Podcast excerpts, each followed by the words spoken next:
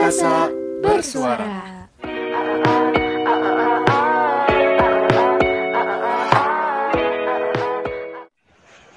Tes tes. Oke, halo semuanya. Kenalin nama aku Cantika Angela Putri dan pada kali ini aku bakal bawain podcast bertemakan kemerdekaan Indonesia.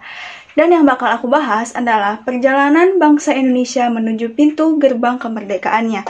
Jadi, dengerin sampai habis ya. Nah, kalian tahu kan kalau Indonesia itu pernah dijajah oleh Belanda, Jepang, dan Inggris kurang lebih 350 tahun. Nah, setelah Indonesia melalui masa sulit yang cukup panjang, akhirnya nih dengan persatuan dan kesatuan, Indonesia dapat mempersiapkan kemerdekaannya. Dimulai dengan dibentuknya BPUPKI pada tanggal 29 April dan BPUPKI mengadakan dua kali sidang. Yang pertama dilaksanakan pada tanggal 29 Mei sampai dengan 1 Juni dan menghasilkan rumusan Pancasila. Itulah kenapa setiap tanggal 1 Juni selalu diperingati hari lahirnya Pancasila. Sidang yang kedua dilaksanakan pada tanggal 10 sampai dengan 17 Juli dan menghasilkan Undang-Undang Dasar lengkap dengan pembukaannya. Namun, pada tanggal 7 Agustus, BPUPKI diganti menjadi PPKI. Nah, kalian tahu gak, pada saat Indonesia sedang mempersiapkan kemerdekaannya, Perang Dunia Kedua tengah terjadi, dan ini sangat mengancam kondisi Jepang.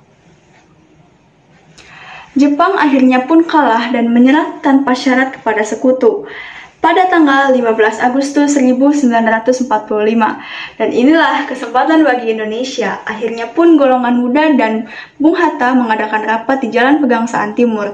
Namun, hasil rapatnya ditentang oleh Soekarno. Akhirnya pun Soekarno diasingkan oleh golongan muda karena mereka takut Soekarno itu terpengaruh oleh Jepang.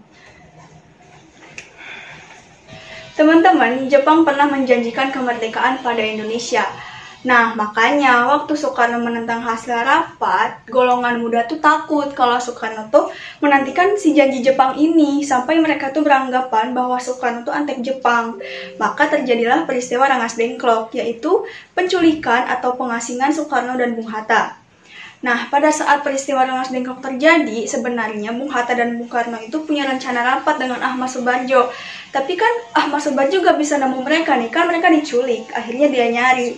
Setelah ketemu, Ahmad Subarjo memberi jaminan nyawa dan berjanji bahwa proklamasi akan dirumuskan atau dibacakan keesokan harinya selambat-lambatnya pukul 12. Akhirnya dilepaskanlah Bung Karno dan Bung Hatta.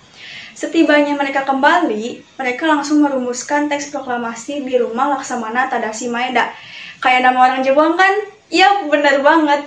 Dia adalah orang Jepang, namun dia mendukung penuh kemerdekaan Indonesia. Keesokan harinya, pada tanggal 17 Agustus 1945, tepatnya di Jalan Pegangsaan Timur nomor 56 Jakarta, Soekarno dan Hatta membacakan teks proklamasi kemerdekaan Indonesia.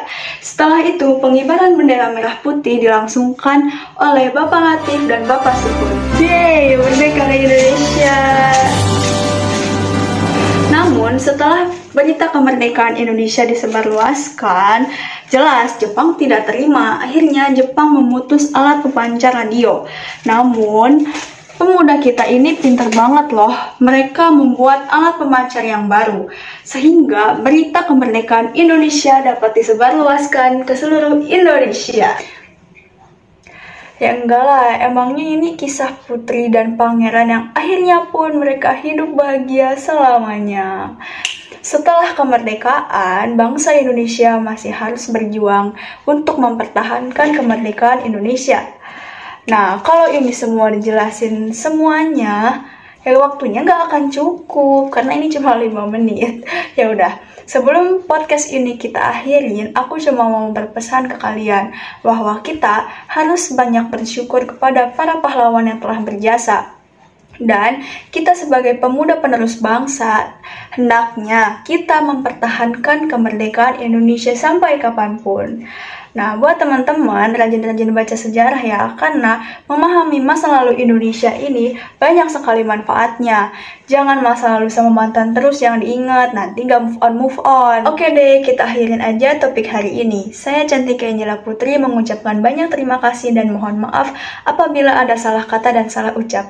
Saya Cantika pamit undur diri. Dadah teman-teman. Simak terus informasi bermanfaat Berbagi ilmu, pengalaman, motivasi, dan informasi penting lainnya yang positif dan inspiratif. dari SMA Angkasa Lanud Hussein, Sastra Negara Bandung.